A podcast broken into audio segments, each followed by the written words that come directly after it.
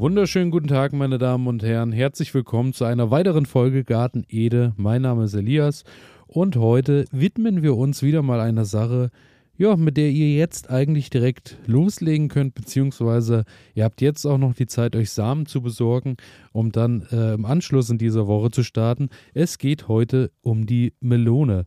Und äh, ja, ich habe euch in den letzten Folgen ja schon häufiger immer mal erzählt, äh, dass das eine Sache war, über die ich sehr begeistert war, dass das so in meinem Garten funktioniert hat und ich es nicht für möglich gehalten habe. Daher natürlich dieses Jahr wieder ein bisschen in größerer Form und äh, vielleicht auch mit ein, zwei Sorten mehr, um das Ganze mal zu probieren. Aber äh, da kommen wir gleich drauf. Erstmal so ein paar kurze Randnotizen zu Melone. Es gibt tatsächlich 150 Arten Wassermelone und äh, die beliebteste ist die Sugar Baby so im, im Anbau und auch, äh, ich glaube, zum großen Teil auch Verkauf in Deutschland. Und es ist äh, tatsächlich so, dass ich die Sugar Baby auch schon in meinem Garten hatte. Und äh, aber zu den Sorten kommen wir später nochmal näher drauf, denn noch viel verrückter finde ich 150 äh, Arten Wassermelone, ja, aber 500 Arten Honigmelone gibt es tatsächlich. Und da ist die Cantaloupe ähm, die beliebteste. Und die hatte ich auch im Anbau. Und auch da werde ich euch äh, später nochmal ein bisschen mehr dazu erzählen. Ansonsten interessant, es gibt keine enge Verwandtschaft zwischen der Wassermelone und der Honigmelone. Es ist sogar so, dass die Honigmelone eher äh, mit der Gurke verwandt ist als mit der Wassermelone. Und das finde ich doch schon erstaunlich. Melonen zählen generell als Ober, Oberhut, Oberbegriff zu den Kürbisgewächsen und äh, sind natürlich gesund sowieso, wissen wir alle, bestehen ja zu, ich glaube, 90, 95 Prozent aus Wasser. Daher entwässern den Körper, spülen den Körper schön durch so dass äh, der Körper reichlich Salz und Harnstoff abgeben kann, was natürlich nicht nur neben dem guten Geschmack und dem erfrischenden äh, Stück äh, Melone im Sommer natürlich noch eine ganz tolle Sache ist. Schöne Geschichte finde ich auch, angeblich äh, starb Kaiser Friedrich III. von Habsburg, regierte 53 Jahre das Heilige Römische Reich. Aufgrund von zu hohem Melonenverzehr an Darmproblemen ist er dann tatsächlich verstorben. Also interessante Sache.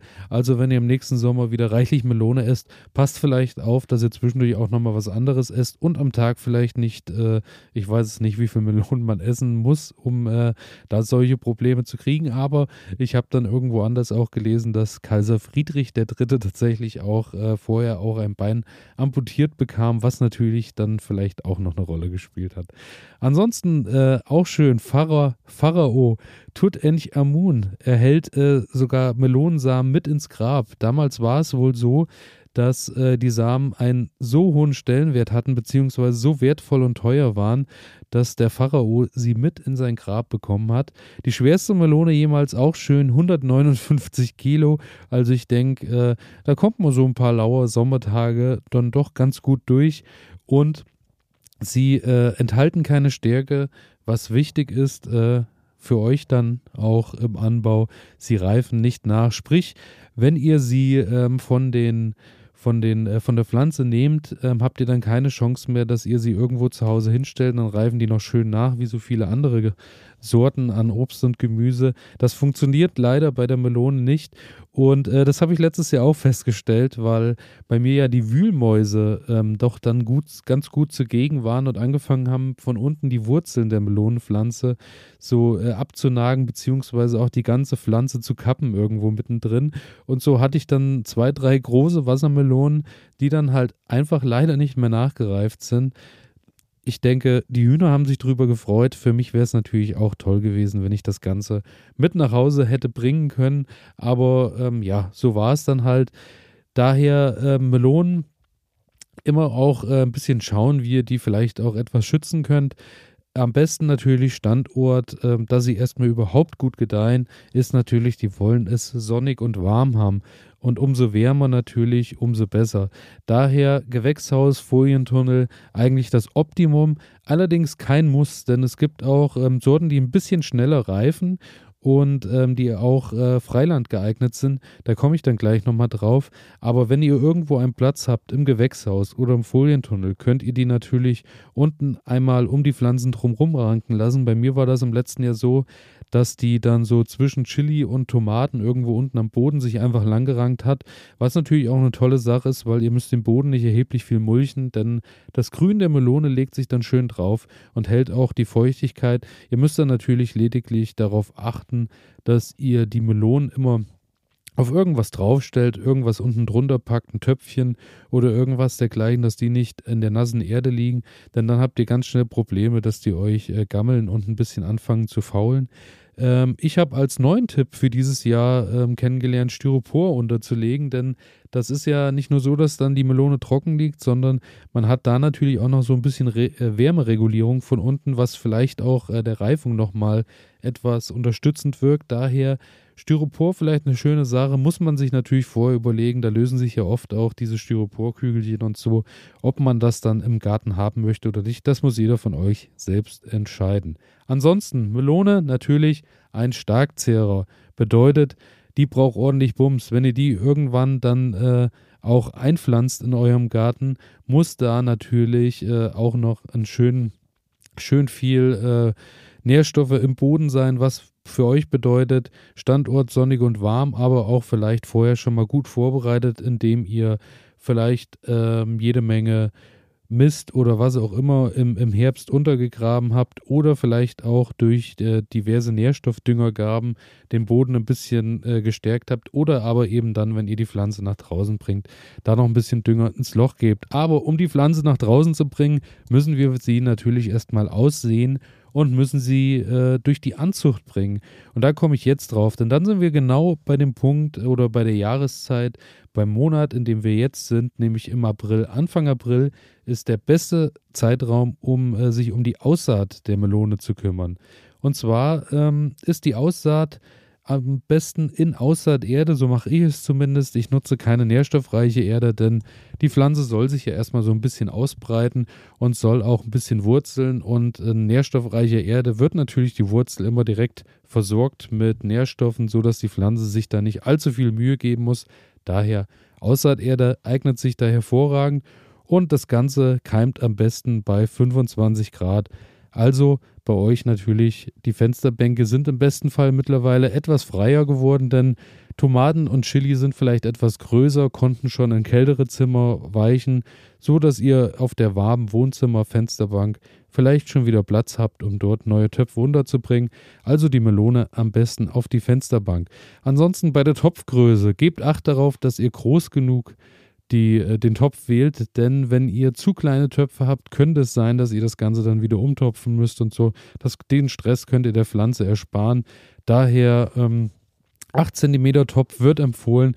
Ich äh, nutze dafür wieder meine 11x11er Töpfe, denn ja, da bin ich auf jeden Fall auf der absoluten sicheren Seite, dass die, wenn die Anfang April ausgesät werden, dann auch äh, da drinnen bleiben können bis Mitte Mai, bis die Eisheiligen dann vorüber sind. Daher so der Plan bei mir, auf die Topfgröße achten und äh, Aussaat erfolgt ungefähr ein bis zwei Zentimeter tief in der Erde. Müsst ihr auch keine Wissenschaft draus machen, funktioniert eigentlich immer wunderbar. Wenn ihr wollt und das Ganze beschleunigen wollt, könnt ihr auch noch eine Folie über die Töpfe packen, aber ist auch kein Muss. Ähm, ich habe bisher immer einfach Töpfe Aussaaterde, Samen rein, schön feucht halten und dann keimt das Ganze eigentlich in sieben bis 14 Tagen und dann, ähm, wenn die Pflanze so zwei bis drei Zentimeter groß ist, kommen die Töpfe weg von der warmen Fensterbank, kommen mit in den Wintergarten, wo es dann ähm, an kalten Tagen im April vielleicht 10 bis 15 Grad sind, na, vielleicht eher 15 und an warmen Tagen natürlich, wenn die Sonne richtig reinscheint und genügend Licht auch da ist, was dann natürlich gute Verhältnisse sind, dass euch die Pflanzen auch nicht vergeilen, dann ähm, ja, werden es da auch natürlich mal 25, 30 Grad, aber das passt dann, weil dann auch das Lichtverhältnis stimmt. Dann äh, kann das Ganze ab Mitte Mai nach draußen und äh, ja, die Eisheiligen sind rum. Frost ist nämlich äh, absoluter Endgegner für die Melone, daher müsst ihr darauf achten, wenn ihr die nach draußen pflanzt. Am besten sollte dann äh, die Frostzeit natürlich vorbei sein. Alles, was unter 5 Grad geht, mag sie nicht. Ich hatte letztes Jahr auch schon mal 1, 2 Grad draußen, hat die Pflanze auch überstanden, aber ja, da sieht sie morgens schon, äh, wenn man dann den, den Folientunnel aufmacht oder das Gewächshaus, sieht die äh, Melone dann schon nicht mehr ganz so taufrisch aus, beziehungsweise taufrisch trifft es dann vielleicht. Ansonsten, sie verzweigt sich. Ihr habt äh, Melonen, da kommt es natürlich dann darauf an, wie ihr die kultivieren wollt. Das ist ähnlich wie beim Kürbis. Ihr habt natürlich die Möglichkeit, ihr lasst die rundum auf dem Boden ranken dann äh, lohnt es sich auf jeden Fall, wenn ihr genügend Platz habt die soll schön breit wachsen, soll den Boden schön bedecken, dass ihr den Haupttrieb dann irgendwann kappt. Am besten äh, macht ihr das Ganze nach dem fünften Blattpaar. Da streiten sich auch viele äh, Ratgeber drüber. Manche sagen ab dem dritten, manche ab dem achten. Ich denke für mich, ich hole mir da die Mitte raus und ab dem fünften Blattpaar wird das dann äh, der Haupttrieb abge, abgeschnitten so dass dann neue Triebe entstehen können und auch die könnt ihr tatsächlich wieder nach acht bis zehn Blattpaaren wieder abknipsen und auch die verzweigen sich dann wieder, so dass wir natürlich schön viel Grün haben, was schön breit wird und das natürlich im besten Fall auch mehr Blüten und natürlich die höhere Chance auf Melonen am Ende äh, mit sich bringt. Ich habe im letzten Jahr äh, noch gar nicht gekappt, denn ich hatte die ja im Folientunnel, wie gesagt, und da habe ich die schön hochranken lassen und da sollte die natürlich schön an ihrem Haupttrieb nach oben gehen und das hat auch wunderbar funktioniert. Eine, da ist der Haupttrieb, glaube ich, tatsächlich unbeabsichtigterweise äh, nochmal abgegangen. Die hat dann unten auf dem Boden, die ging äh, kerzengerade nach oben und hat da unten am Boden nochmal vier bis fünf Nebenarme, wo auch noch welche dran gewachsen sind. Da war der Ertrag dann tatsächlich auch höher. Daher, ähm, neben dem Folientunnel will ich ja dieses Jahr auch einige mal nach draußen packen und ähm, da werde ich auf jeden Fall dann auch die Spitzen abkappen. Und ähm, das Wichtige dabei ist natürlich, wenn ihr die auf dem Boden ranken habt, ihr schaut irgendwie, dass ihr ein bisschen Mulch drunter kriegt. Ähnlich wie auch wie bei der Erdbeere lohnt sich dann natürlich, wenn ihr ein bisschen Stroh drunter packt, dann äh, habt ihr schon mal wieder einen Puffer, wo A natürlich wieder Wärme ist. Die Pflanze liegt nicht direkt im Matsch, beziehungsweise hat nicht ganz so ein hohes Risiko, gleich euch wegzugammeln da in der Erde. Und ähm, Ihr habt natürlich da auch die Möglichkeit, so zumindest mein Versuch, ich werde äh, auch mit Strohmulchen beziehungsweise auch ein bisschen Pappe unten drunter packen, so dass da, wo dieses Jahr die Melone schön breit wächst, dann auch im Herbst vielleicht der Boden bereit ist, um dort dann ein neues Beet zu machen, denn dann war der Boden schön abgedichtet. Ich habe in diesem Jahr ein bisschen Melone, gleich mache ich auch mit Kürbis, Kürbis ernten können und habe so vielleicht auch schon äh, die Grasnarbe so ein bisschen oben ähm, ja, man muss sagen, abgetötet, wenn es das vielleicht trifft, beziehungsweise das Grün ist abgestorben. Daher äh, ist das dann vielleicht bereit, um es umzugraben, sodass da schon mal ein paar äh, Unkräuter dann im nächsten Jahr weniger am Boden sind. Daher so mein Versuch. Und äh, das Schöne ist, Reife. Wie stellt ihr die Reife fest bei den Melonen? Der Geruch ist natürlich äh, das A und O, bei der, besonders bei der Honigmelone, weil ich habe am Anfang auch gedacht, hm, muss ich an der Schale reiben, dass ich das dann rieche und wie riecht das dann und kriege ich das überhaupt mit? Aber als sie dann reif waren, äh, konnte ich das gar nicht verfehlen, denn das ganze Gewächshaus bzw. der Folientunnel hat richtig süß gerochen. Also das war überhaupt nicht zu überriechen, sage ich jetzt mal, dass da äh, die ganzen Melonen reif wurden. Daher Reife natürlich A durch den Geruch und B durchs Klopfen. Da muss ich sagen, hatte ich so ein bisschen Schwierigkeiten, weil ich habe auch tatsächlich eine Wassermelone zu früh geerntet, weil ich dachte, die könnte reif sein und es könnte ja schon hohl klingen, aber ähm, ja, die Wassermelone war da nicht reif.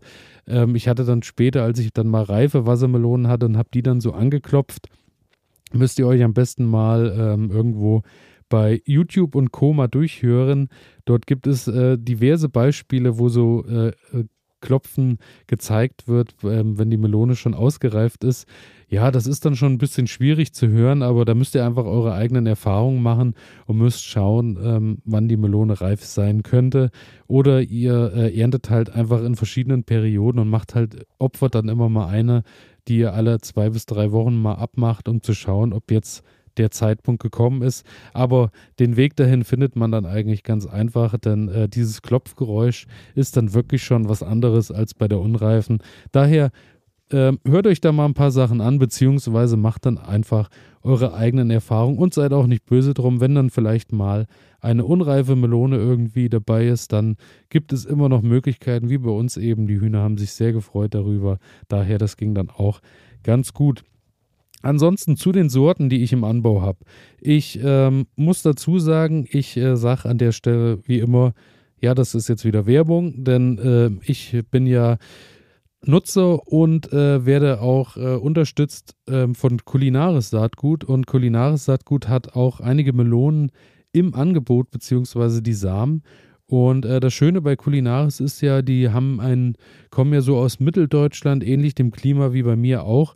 Und ähm, da ist es auch ein bisschen rauere Luft und die bauen ja alles wirklich unter Bedingungen an, wo man dann sagen muss, ähm, dort mussten die Pflanzen dann, also da ist jetzt nichts irgendwie geschönt mit irgendwelchen Lampen drüber und irgendwie draußen dann nur im Gewächshaus und Co. Die Sorten, die ihr dort zu kaufen kriegt, die sind dann natürlich auch so angelegt, dass die auch gut im Freiland funktionieren und auch nicht ähm, so, so, dass ihr nicht euch äh, schon die Taschen leer macht, indem ihr irgendwie schaut, dass ihr da ganz tolle Bedingungen äh, bringt und so. Das sind dann wirklich Sorten, die fürs Freiland auch ein bisschen widerstandskräftig sind und die auch im besten Fall einfach im Gattenboden funktionieren.